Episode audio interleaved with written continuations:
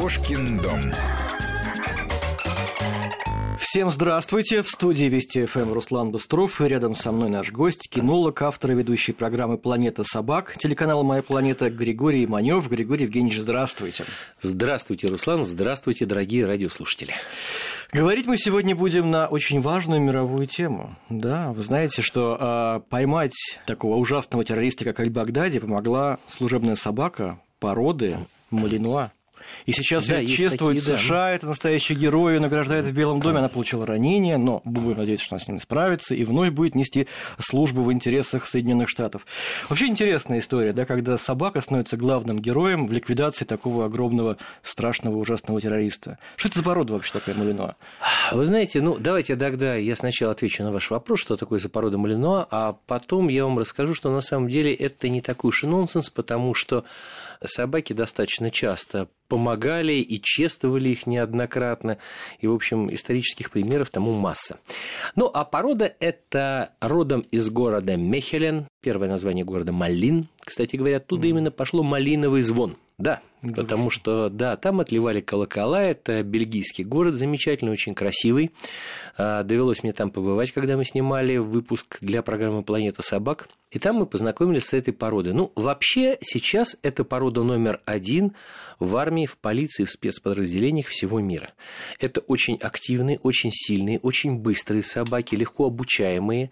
Но вот сразу могу сказать тем людям, которые сказали, о, слушайте, это интересно, вот мне бы такую. Мне бы в однушечку. Да. А, ну, здесь, э, районе. вы знаете, здесь можно и в однушечку, здесь, в общем, ничего страшного в этом нету. Но с этой собакой нужно заниматься очень-очень много. Потому что это такая термоядерная установка о четырех лапах, которая воспринимает всю информацию, как губка ее впитывает.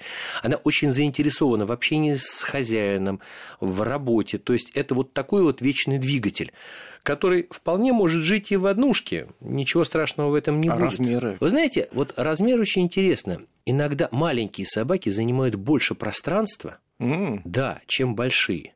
Вот, например, у меня достаточно крупная собака, которую, да, у меня, в общем, не маленькая квартира, но иногда я там ее ищу. Вот. Это не потому, что у меня такая квартира, нет, у меня обычная, в общем, квартира, ну, там, трехкомнатная, но в любом случае у меня, в общем, собака, она не так часто передвигается по этой квартире, хотя собака достаточно крупная, немецкая овчарка у меня. А бывают вот такие вот маленькие очаровашки, от которых вообще не знаешь, куда одеваться, и они, кажется, вот везде, они с собой заполняют все пространство возможное.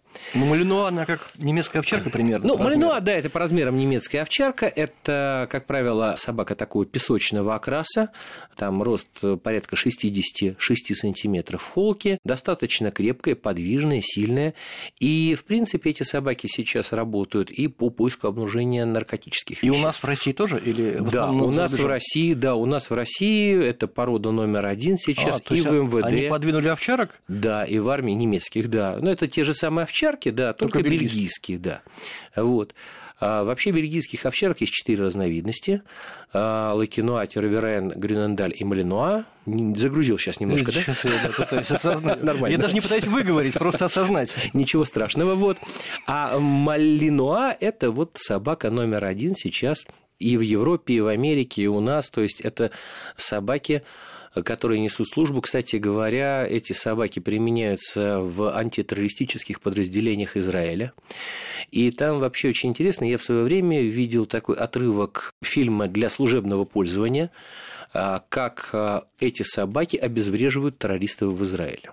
Вообще, вот вы знаете, это просто ну, поражаешься, когда собака несется через толпу людей, делает такой спорт метров на 50 и, значит, начинает облаивать человека, который, в принципе, ничем не выделяется из толпы. А она почувствовала? Да, как? а на нем оказался так называемый пояс шахида. Ага, да. То вот. запах взрывчатки.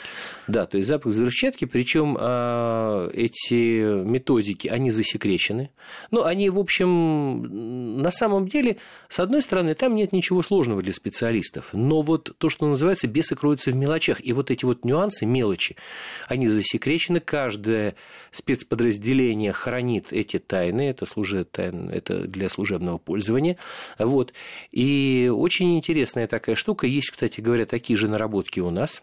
Так что здесь наши коллеги из Соединенных Штатов, они не оригинальны, они, конечно, молодцы, что, в общем, а, мало того, что, так сказать, устранили террориста, плюс еще ну, по-хорошему распиарили это, потому что мне, как и журналисту, и кинологу, всегда очень приятно слышать, вот когда какая-то хорошая информация проходит о собаках, потому что там в интернете, на радио, в телевизионном пространстве здесь покусали, здесь облаяли, вот, вот такие вот они нехорошие, вообще вот и так далее.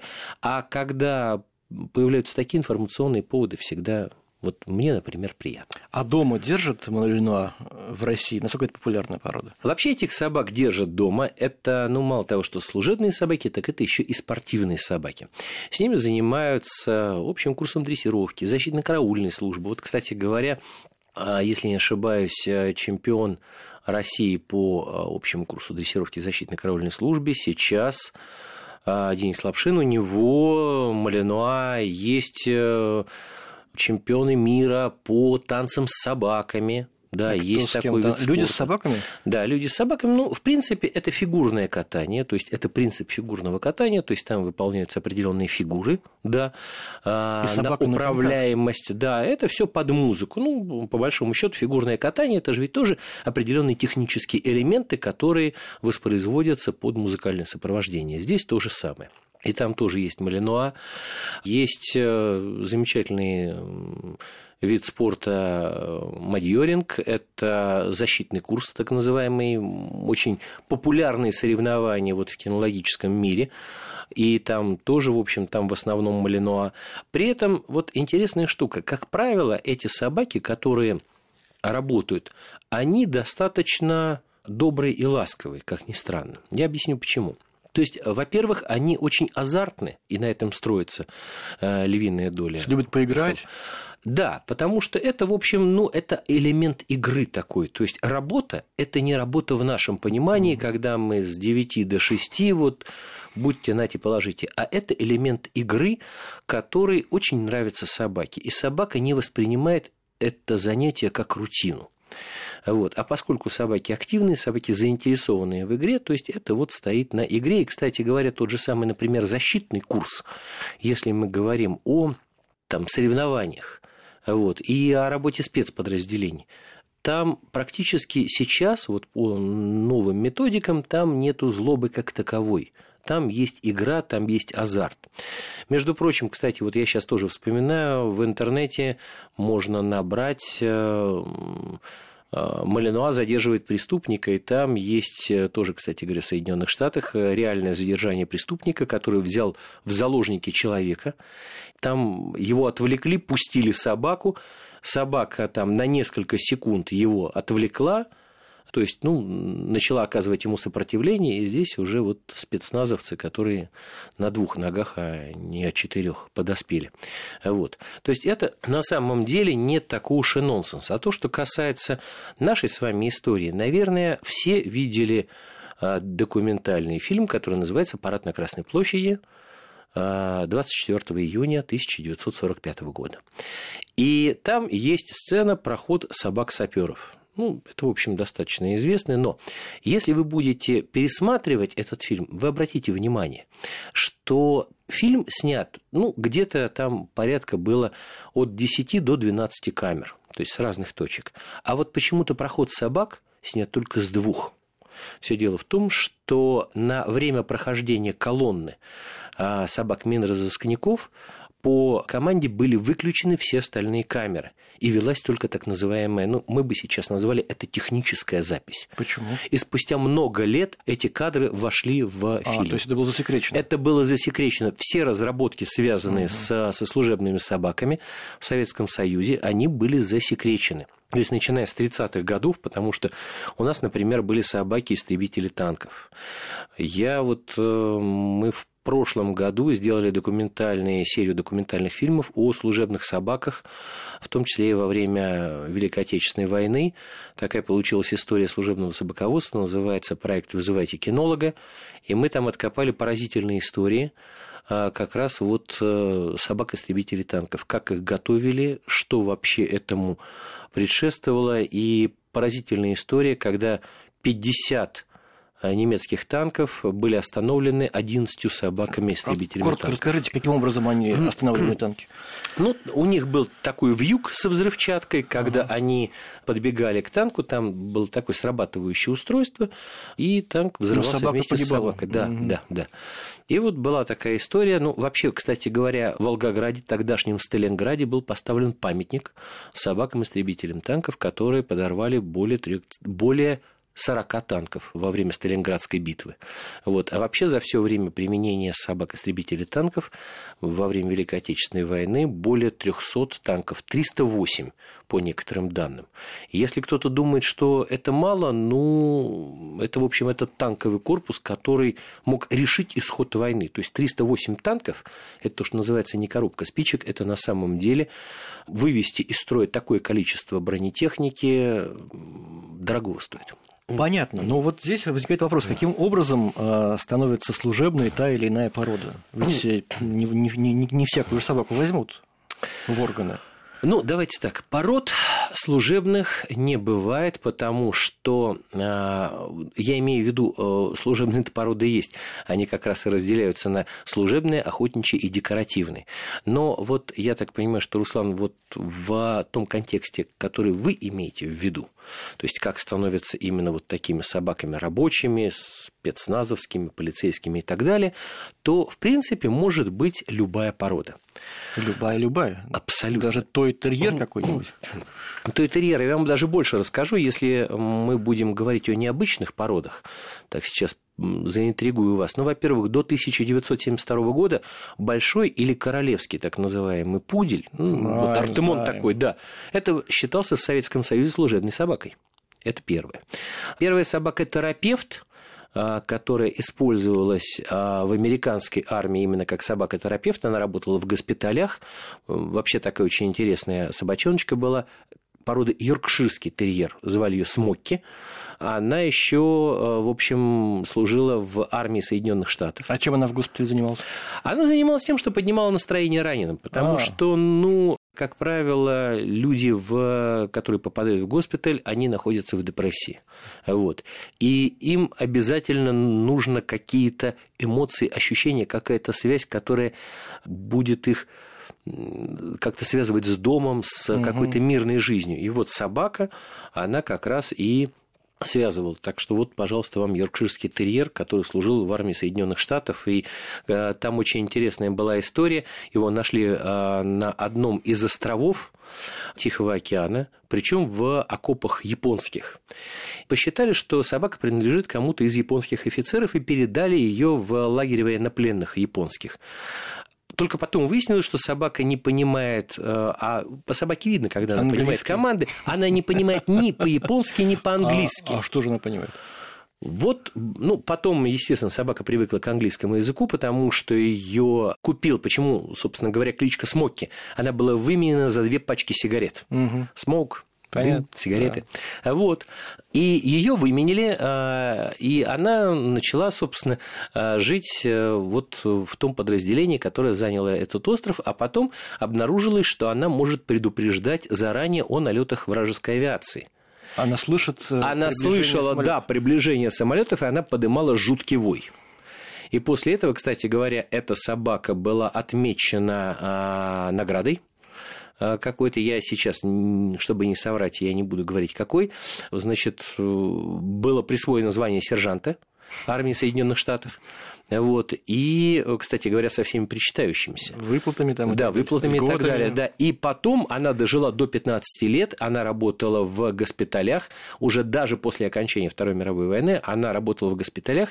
На территории Соединенных Штатов поставлено ей, если не ошибаюсь, то ли 4, то ли 5 памятников. Григорий Евгений, сейчас небольшая пауза, послушаем новости и вернемся. Новости – дело святое. Увлекательному разговору. Кошкин дом. Кошкин дом. Продолжаем нашу программу. Кинолог, автор ведущей программы «Планета собак» телеканала «Моя планета» Григорий Манев у нас в студии. Мы, я напомню, говорим сегодня о, о служебных собаках. Оттолкнулись мы от ликвидации террориста Аль-Багдади, помогла в этом собака породы Малинуа. Так вот, как отбирают? Вы говорите, что любая, значит, порода может стать служебной? Да, абсолютно любая, потому что, ну вот, например, э, работают э, с успехом по поиску обнаружения наркотических, да и взрывчатых веществ. Тоже те же самые добрейшие спаниели, лабрадоры, то есть э, там есть, проверяются склонности к э, поиску тех или иных э, предметов. Сразу скажу, что те собаки, которые ищут наркотические вещества, не становятся они наркоманами, почему-то убеждены, что это так, на самом деле, там все это делается через игру, это опять же игровой метод, там ничего нету сложного. И, в общем, собаки могут быть э, любых абсолютно пород, а я бы вам хотел рассказать немножечко, ну вот, то, что касается взрывчатых веществ, э, там, задержания, там, наркотиков, это все ну, достаточно известно. А вот у нас в Москве есть так называемый Центрально-криминалистический центр МВД России – Довелось мне там побывать. Это, в принципе, ну, в общем, э, я не могу сказать, что это секретное подразделение, но вот попасть туда было не так просто, даже, в общем, нашей программе, которую знают, любят кинологи, в общем, есть определенный имидж. Так что попотеть нашим продюсерам в свое время пришлось. Там очень интересно, там есть э, библиотека запахов. Безумно интересно, как там ребята работают с собаками. Там буквально несколько собак, то ли пять, то ли шесть. И а, не так давно раскрыли преступление с помощью вот этих вот собак. Там есть такая адерологическая лаборатория, то есть адерология – это наука о запахах. Вот, и там хранятся запахи с места преступления. Так вот, одна с помощью этих служебных собак была раскрыта преступление 17-летней давности. То есть запах с места преступления хранился Ничего 17 себе. лет. Да всплыло аналогичное преступление, то есть по э, почерку преступника, в общем, в базе данных нашли, что вот 17 лет назад было схожее преступление, и вот как раз этот злоумышленник, назовем его так, находился под следствием, но, так сказать, там с доказательной базой было не очень. И вот подняли этот запах 17-летней давности, собаки там для того, чтобы подтвердить результат, нужно три собаки. Причем ни кинолог, ни собака не знают пробы. Угу. Причем вплоть до того, что там, когда люди выходят на работу и они делают опознание, то есть это э, ни кинолог, ни собака не знает, что они ищут. Потому что там только запах. А запах, он может быть, храниться на обычной белой тряпочке, только чистой. Вот. Люди не знают, что они ищут, по какому делу они работают.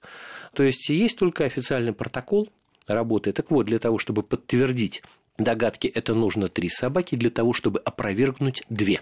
Три собаки показали, и дальше уже, собственно, там это дало толчок к тому, чтобы собирать дальше доказательную базу. И вот достаточно тяжкое было преступление с убийством и со всеми отягчающими обстоятельствами, и вот так вот. Ну, а из любого щенка можно сделать служебную собаку, или характер здесь тоже имеет значение? Вы знаете, конечно же, характер имеет значение, это может быть любая порода, но это абсолютно не любая собака, угу.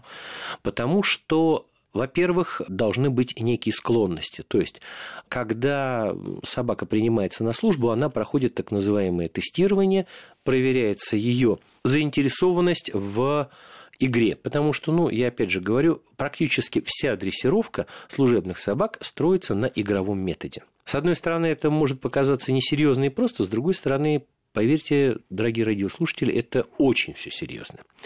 Это первое. Второе – это а, насколько а, у собаки чуткое обоняние. Это тоже проверяется, это тоже тестируется. Ну и самое главное – это желание взаимодействовать с человеком, потому что собака может быть, а, обладать прекрасными данными, но если она не хочет, не может или по каким-то причинам еще не взаимодействует с человеком, то, ну, в общем, грош цена будет такой собаки. И я вам еще открою одну тайну.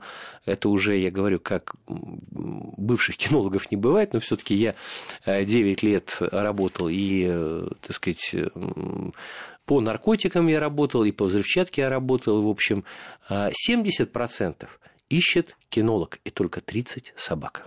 То есть здесь ты должен четко понимать, что реакции. тебе... Реакции да, реакцию, что, что тебе вообще показывает собака. Угу. Потому что иногда ты заходишь в помещение, ты сразу по собаке видишь, ага, есть.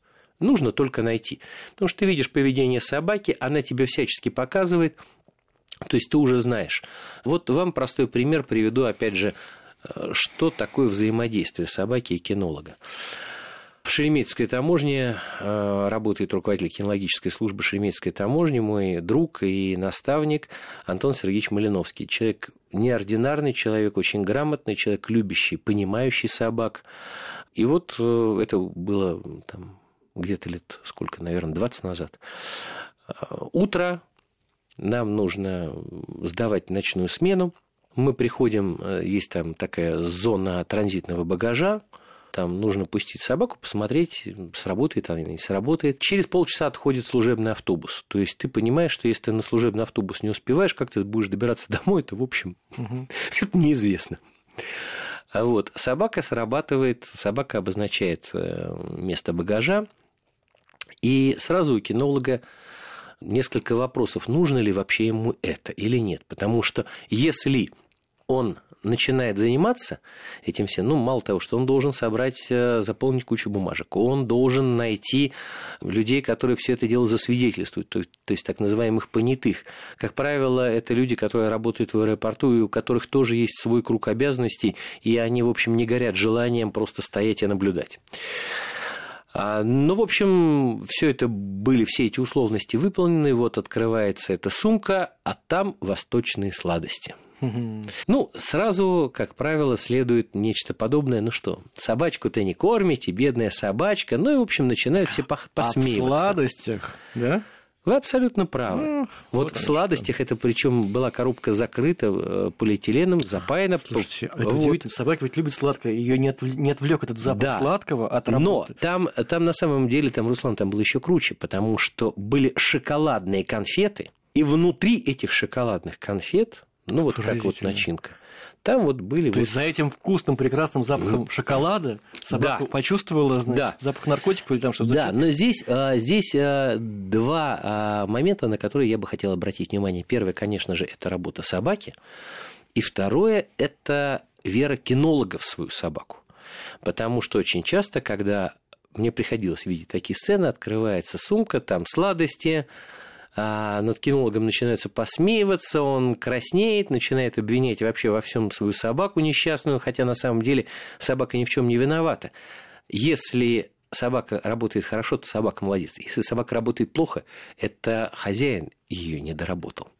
Только так и никак иначе. Собака никогда не работает плохо. Все дело в кинологе. А вот интересный момент, а кинологи как общаются со своей собакой? Они живут, эти собаки у кинологов, или как они а, Иногда собаки живут дома, и это на самом деле такой очень хороший вариант, потому что ты целиком и полностью всегда с собакой, ты погружен в нее, то есть ты можешь, особенно когда идет только подготовка щенка, когда собака молодая, кинолог отмечает особенности поведения собаки, и это всегда, потому что а, вот, ну, подобная работа, она по большей части строится на наблюдениях угу. кинолога за своим подопечным. Потом уже, ну, как-то, я не знаю, у меня вот, например, служебная собака жила дома, и у меня не было ни малейшего желания а, там отвезти ее в питомник, чтобы она жила на питомнике. Это был друг семьи, и когда я уволился, в общем, собака уволилась со мной.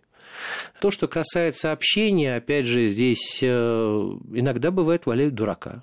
Иногда нужно, вот ты видишь, что собака у тебя валяет дурака, ты отходишь с ней в сторонку, говоришь, тра-та-та-та-та-та-та-та. Тебе не стыдно вообще? Ты не стыдно, ты же меня подводишь, ты понимаешь это? Ну, то есть именно голосом интонацией, но не физической силой. А физической силой, ну, во-первых, если только физической силой можно подойти лбом вот самому, вот дать там самому себе, ну, тогда да. Потому что, ну, физической силой я не хочу говорить, вот я не хочу идеализировать там вот кинологов, они такие, люди бывают разные везде, вот. Но настоящий специалист, он будет винить себя, а не собаку. Григорий Евгеньевич, еще одна небольшая пауза и продолжим. Конечно же. Кошкин дом. Кошкин дом. Продолжаем разговор о служебных собаках с кинологом, автором и ведущим программы «Планета собак» телеканала «Моя планета» Григорием Маневым. Григорий Евгеньевич, а откуда берут этих собак для службы? Их из питомников специально там их выращивают? Или любая собака вообще может быть служебной? Вы знаете, ну, по-разному. Это вот то, что называется «пути Господни неисповедимы», потому что там закупаются уже подрощенные собаки у людей э, там по разным причинам там люди либо не справляются, угу. либо ну, ну ситуации бывают разные абсолютно. А, бывают питомники, бывают даже приюты. Вот из приютов берут собачек. Но это скорее редкость, потому что здесь э, все-таки в приютах, это раньше было, сейчас уже такое встречается редко, все-таки в приюте собака ну, выходит оттуда с психологической травмой, и очень тяжело работать с такими Даже собаками. если к ней хорошо относятся там? Ну, в любом случае, потому что собака, она всегда ориентирована на человека. Недаром англичане говорят, не нужно, чтобы в каждом доме была собака, нужно, чтобы, в... нужно, чтобы у каждой собаки был дом. Вот, потому что собака – это существо, которое… Ну, это человеческий продукт, потому что собака стала собакой исключительно благодаря тому, что человек в свое время приручил волка. И уже от волка пошли собаки. Кстати говоря, от волка происходит без исключения все собаки, начиная с чихуахуа и заканчивая там огромным сенбернаром. Естественно, собака всегда ориентирована на человека, и ко всему вот прочему, я перечислял, что вообще проверяется на тестировании, естественно, смотрится и насколько собака психологически устойчива. Боится ли она резких шумов, угу. насколько вообще она пуглива, что ее может смутить и так далее. Потому что это все анализируется, и если собака вот проходит эти тесты, да, она начинает обучение. Обучение – это не значит, что собака будет работать. Ну, вот я могу сейчас ошибаться э, вот точных цифрах, ну, вот чтобы было понятно, вот порядок такой цифр, если собака работает по поиску обнаружения, причем неважно чего-либо, то, ну, одна-две собаки из 500, вот, которые только попадают в начальный отбор на тестирование, одна-две собаки только начинают потом работать. Потому что сначала тестирование проходит, там, условно говоря, ну, там собак 20. Потом уже дальше обучение, и вот начинают работать на хорошем уровне. Из пяти сотен только одна-две собаки. А то, что касается, пока не забыл, то, что касается поиска обнаружения, я сказал, неважно чего-либо. Первая собака сыскарь, которая искала кофе в Германии в начале 20 века был большой ввоз контрабандного кофе. Угу. И один из немецких таможенников додумался свою собаку поставить на поиск запах кофе. И по такому же принципу дальше уже начали собак обучать и поиску обнаружению наркотических веществ и взрывчатых веществ. Так что, в общем, там никогда не было даже какой-то методики, даже пробной, когда собаку подсаживали на какие-то наркотические препараты, потому что, ну, мало того, что у собаки совершенно другая физиология, мало того, что, ну, здесь даже дело не в гуманности, а дело в том, что... Это бессмысленно. То это абсолютно бессмысленно. А можно ли обычному любителю собак вот, простому такому человеку пойти где-нибудь и взять служебную себе домой, завести ее? Вы знаете, служебная собака, а, если мы говорим, сейчас больше все-таки это собаки спортивные. Потому что есть собаки служебных пород, те же самые Малинуа, с которых мы начинали, там немецкая овчарка, там Ротвейлер, Ризеншнаусер, это, конечно же, служебные собаки. Но сейчас это больше спортивные собаки, сейчас, а, потому что, ну, если мы говорим о каких-то охранных функциях, да, они, конечно же, присутствуют, но они сейчас э, стали ну, скажем так, более мягкими, более спокойными, потому что, ну, все-таки наша жизнь, она как-то ну вот я, например, я, я вспоминаю э, собаки, которые вот даже вот когда я начинал мальчишкой там в середине 80-х годов еще прошлого века, э, встречались по-настоящему такие серьезные собаки, сильные собаки, э, злобные собаки. Вот слово «злоба» не нужно бояться, потому что вот в стандарте даже некоторых пород служебных там прописано «собака недоверчивая к посторонним». Что такое недоверчивая к посторонним? Это не значит, что она должна, так сказать, убивать всех, кого видит. Нет, она должна с недоверием доверием относиться к посторонним. Сейчас таких собак становится все меньше и меньше, потому что люди ходят на выставки, люди э, немножечко по-другому уже воспринимают этих собак. И если раньше служебная собака, она несла службу, вот, то сейчас это по большей части служебные породы собак, которые а, являются домашними любимцами, которым уже требования предъявляются не такие жесткие, как раньше. А, а что происходит с теми собаками, которые отслужили свою службу? Вот вы взяли с собой ну, не все же, наверное, так поступают. Вы знаете, подавляющее большинство кинологов, подавляющее большинство, если они отработали с собакой со своей, и собачка состарилась, берут домой. Это нигде не прописано, это нигде, в общем, никакими документами не регламентируется, но это не то, чтобы хороший тон, но это твой боевой друг, который, в общем, и выручал тебя, и с которым ты работал, с которым ты, в общем, А вы вот со щенка делил. прям, да, взяли э, собаку, или с какого возраста? А, с той собакой, с которой я работал, он ко мне попал, ему было 11 месяцев, там uh-huh. просто это, ну, это было давно очень, хозяин уезжал на постоянное место жительства в другую страну. А, то есть это тоже была обычная собака, в общем-то, в самом да, начале? это была обычная собака, которая прошла, опять же, тестирование, мы прошли обучение и, в общем, начали работать. А как вы владельца этого нашли? Или он сам на вас вышел? Там есть какая-то система? Ой, вы знаете, ну, во-первых, это такой... А, ну, сейчас-то все просто. Сейчас ты забил в интернете любую информацию, и здесь тебе вылезли сайты, форумы, все что угодно. То есть сейчас, угу. ну, это вообще не проблема. А раньше это было сарафанное радио, ну, надо сказать, что тот же самый интернет, только, ну, который, да, который строился через За который телефон, не надо да. платить, скажем так. Да, трафик был подешевле. Вот, вот так вот. А, то есть вы от кого-то узнали, что кто-то уезжает, у него есть собака, и таким образом... Потрясающе. И сколько таким образом э, вы отработали вместе? Мы 7 лет отработали вместе. Вообще он у меня прожил 12 лет. Ну вот. Что вот. он умел делать? А он умел делать, мы работали по поиску обнаружения наркотических веществ, были результаты, в общем, была хорошая собака. Потом, в общем, там мне так изменилась жизнь, я снял погоны, через какое-то время я пришел в журналистику, и, в общем, я собакам благодарен, что они вообще несколько раз за мою жизнь круто ее меняли. А спасали? И спасали было, вот, спасали и, в общем... Самое большое такое мое спасение, там были разные ситуации, но я вспоминаю самое такое, самое, наверное, знаковое для меня спасение. Я родился и вырос вот здесь вот недалеко от Ямской, вот где мы сейчас сидим, от ямы, так называемой нашей, я родился и вырос в Марино роще. Угу. Такой район был боевой, то есть, ну, наверное, как и везде, тогда, в общем, ходили стенка на стенку. То есть, ну, такая была чисто пацанская такая жизнь. Вот. В какой-то момент, когда участковый начал меня как-то примечать больше остальных, Так.